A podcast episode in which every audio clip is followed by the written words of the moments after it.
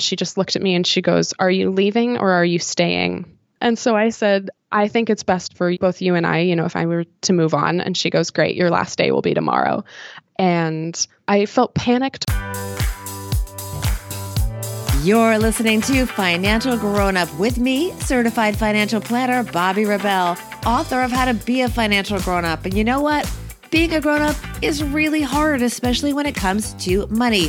But it's okay. We're going to get there together. I'm going to bring you one money story from a financial grown up, one lesson, and then my take on how you can make it your own. We got this. Hey, financial grown up friends. So, given that you are choosing to listen to a money podcast, you probably have an emergency fund, or you know that you should have one, and hopefully are working on building one up. I'll be honest, my family's goes up and down. It's not always where I want it to be. But this story, shared with us by Victori Media's Tori Dunlap, is going to lock into your mind why so many financial experts go on and on and on about that darn emergency fund. Special welcome to our new listeners. So glad you found us and that you are here. And to our regulars, we appreciate your support. You are everything to us. So please continue to listen to the show and to support it by telling friends that you think deserve to live a richer life. Maybe do a quick screenshot and post it on social media. Make sure you tag me at Bobbi Rebell on Twitter, at Bobbi Rebell One on Instagram, so that I can thank you. And on that note, to our inspiring guest, Tori Dunlap, she is the force behind a new blog, Victori Media, which focuses on career and personal advice for millennials. That, as you will hear, is already drawing a lot of attention because it's just really good. Here is Tori Dunlap. Hey, Tori Dunlap, you're a financial grown up. Welcome to the podcast. Thank you so much for having me. I'm so excited to be here. You came to my attention because you have been nominated at the only awards that count, of course, the Plutus Awards, as best new blog. And then I was checking out your blog and I had to have you on the podcast. So thank you for being here. It's been so awesome. This is my first FinCon and obviously my first nomination, my first kind of finalist opportunity. So yeah, I'm just over the moon thrilled. We are joined because I'm of course honored that this podcast was nominated as best new podcast. So we'll be up there with the newbies, the two of us hanging out at FinCon. Woohoo! Woohoo. It'll be great. All right. You brought with you a money story that I found a little bit shocking. But maybe it's not as unusual in the millennial world. I'm a Gen Xer, but maybe it's not that unusual because you kind of just went with your gut. Tell us, Tori. Yeah. So I took a job for the money and ended up regretting it very, very hard. Let so, me just interject one thing though. A lot of the time, jobs are about money. You should take a job that pays enough money. It shouldn't be just about the money, but money does matter. Oh, totally. Yeah. I mean, if jobs didn't pay us money, we wouldn't show up. Exactly. Right? So, so it's okay to take jobs for the money, but clearly there was something else going on that didn't work. Totally. Yeah, so I was looking to get out of my first job right out of school and I realized I wasn't growing, I wasn't learning anything, I wasn't feeling challenged in the way that I wanted to. What kind to. of job was and it? So, what were you doing? I worked I actually ended up leading digital marketing, you know, marketing and communication for this global security company. So, in my job right out of college, I was the only marketing, communication, or PR person for like this 5,000 employee company. So it was really crazy, and I just knew that being kind of this team of one that there wasn't a lot of growth trajectory for me there. So after about a year and a half, I knew it was time to leave. And I got approached by this recruiter who, you know, told me this job that sounded perfect on paper. Um, it was a digital marketing manager role, which is what I know, what I'm good at, what I'm good at, what I love. I came in to interview, and something in my gut just didn't feel right. The office was like half office, half showroom everybody there, they weren't really talking to each other. There was only about 12 people in the office, and I'm a really social person. And so that was kind of a red flag for me. But I went in and interviewed anyway. And I interviewed with the woman who was to be my boss, and she was the CEO of the company. Within about 10 minutes of that interview, she offered me the job on the spot, which again was kind of a red flag. I'm like, I know I'm awesome, but don't you want to ask me more questions? Were they desperate? I mean, what was going on? Yeah, that was definitely what it was. Okay. And so I didn't know this at the time, but the position had been open for about seven months. So they were really looking to find somebody. She asked me what my salary range was. And I knew in order to make a leap uh, from my previous job, where I had just received a 20% raise, I knew it was going to have to be another jump up. So I asked for 20% more than what I was already making, expecting, you know, it was going to be a negotiation, expecting she'd counter. And she just agreed. And she oh. said, "Well, this is 20,000 more than we paid the last person, but we really like you and we really want you to jump on board." Which is really flattering. Oh, so flattering, Yeah. especially for me, you know, and a lot of us struggle, especially How young old were women. you? I was 23. Wow. A lot of, you know, young women especially we suffer from imposter syndrome and so it was something that was validating but also scary and also, you know, just overwhelming and exciting. I went home and I talked it over with my family who I'm really close to and close friends and I couldn't put my finger on why. Just my gut was telling me, like, no, this is not for you. You're not going to be happy here. This is not the environment that you will thrive in. But I saw dollar signs and I, I couldn't say no. So I ended up accepting the job. Went in by day two, I knew that it wasn't going to be a right fit. I ended up leaving the office, calling my mom and saying, Hey, mom, I, I don't think I'm going to be able to do this. And like all good moms do, she's like, Stick it out. It'll get better. It'll be fine ended up just being a really, really unhealthy work environment. I had really negative interactions with my boss. I was crying myself to sleep at night. I was scared I was going to be fired. I was tasked with these really demanding, overwhelming, yeah, workload that just wasn't feasible for one person to do.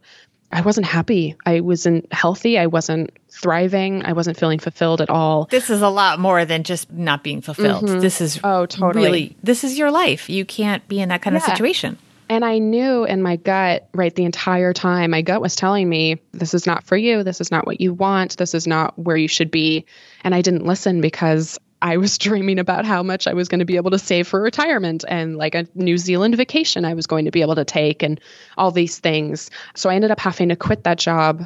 Basically, yeah, because it was so unhealthy after about two and a half months without another job lined up, which is like the Tell me ultimate about personal quitting. How did you quit? um, she was kind of pushing me out and so i knew if i didn't quit first it wasn't it wasn't going to be good it was going to be pretty ugly and i didn't want to go through that so i had this huge project that i wasn't trained on i ended up finishing it even though she was kind of rooting against me which was a horrible feeling and um, had the project finished by 8.30 a.m on a thursday i went into her office you know an hour and a half later and she just looked at me and she goes are you leaving or are you staying she knew.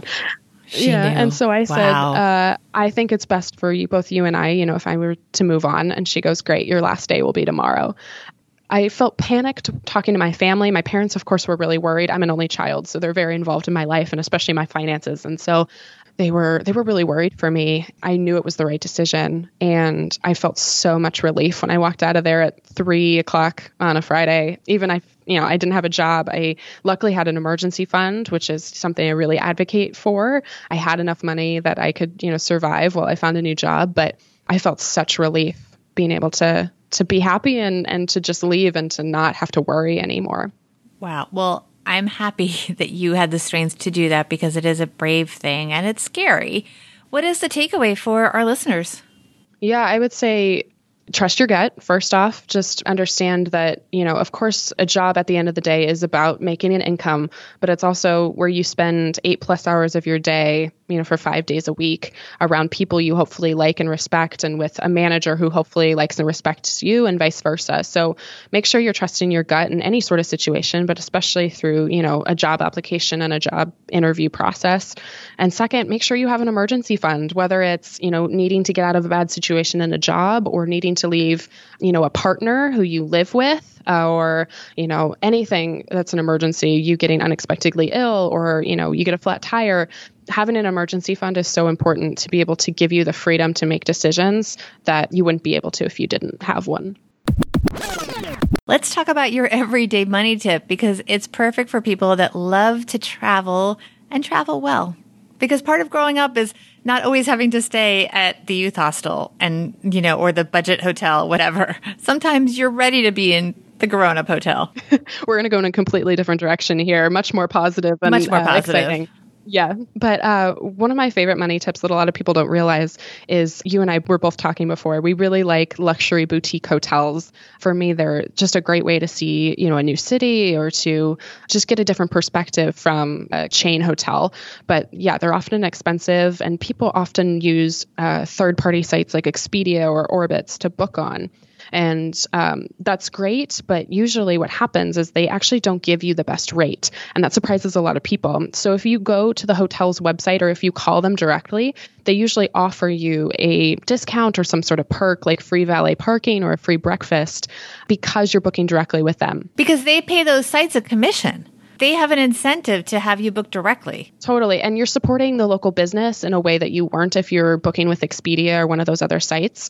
So that's a really fantastic way to support that city, support that local business, and to also hopefully get a perk out of it as well. And if something were to happen as far as, you know, needing to change your booking or, you know, an emergency comes up, the hotel itself is a lot more flexible. If you try to call Expedia, you know, you're waiting on hold forever and they're usually more um, stringent with you know their cancellation policies. So you're not the hotel's customer until you're actually in the hotel if you book with one of those third party sites. So booking directly just makes the whole process way easier and then hopefully saves you money or gives you some sort of perk as well. Yeah, that's really interesting that the hotel doesn't really engage with you until you're there if you book through the third party systems. I never really thought about it like that, but it makes a lot of sense. Yeah, it's a great tip.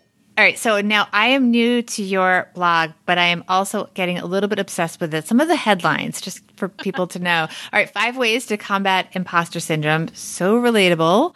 Four lessons I learned from rap songs. Not relatable because I don't listen to rap, but definitely got me curious. And then I think my favorite one on there was 17 ways to be productive at work when you have nothing to do. Because this happened. One of my jobs early in my career, I tend to be a bit of a workaholic, and sometimes my coworkers don't have the same enthusiasm for their jobs.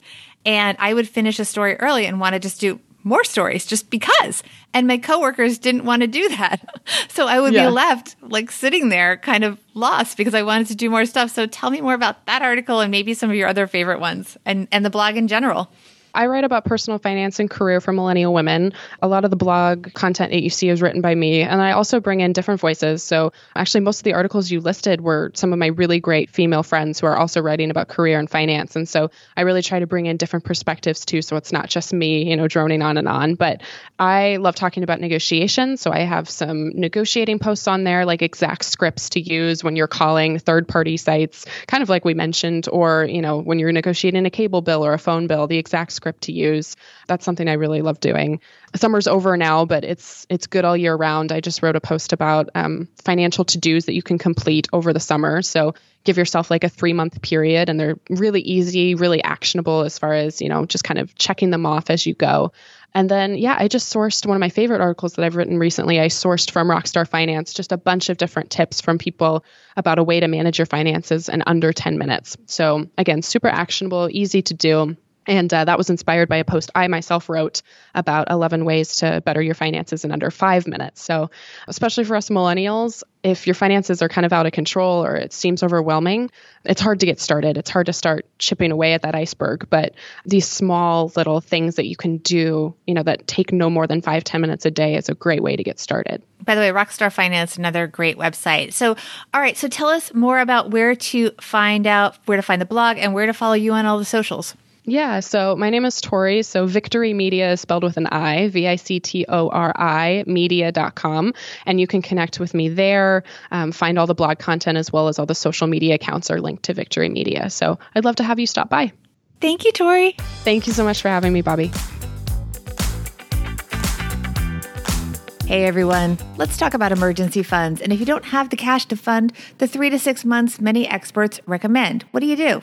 Financial grown up tip number one if you don't have the cash for an emergency fund needed and want to make sure you have access to cash at a reasonable interest rate, homeowners can get something called a HELOC. That is a home equity line of credit. Now, you have to take this out before you need it. That's the key thing.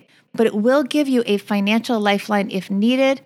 And except for any fees to set it up, if you don't use it, you're not paying interest. So it can just be there if and when you need it. And hopefully that'll be never. Financial grown up tip number two Tori talked about booking hotels directly with the actual hotel.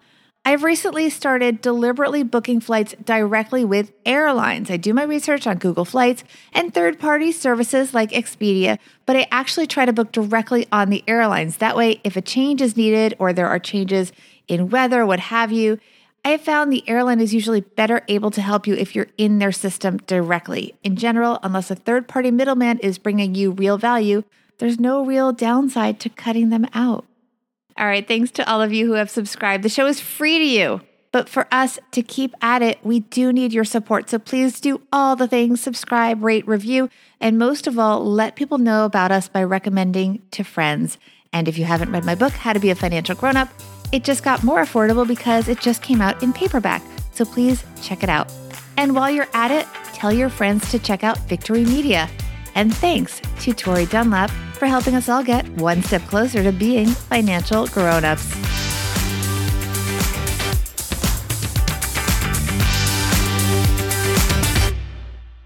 Financial Grown Up with Bobbi Rebell is edited and produced by Steve Stewart and is a BRK Media production.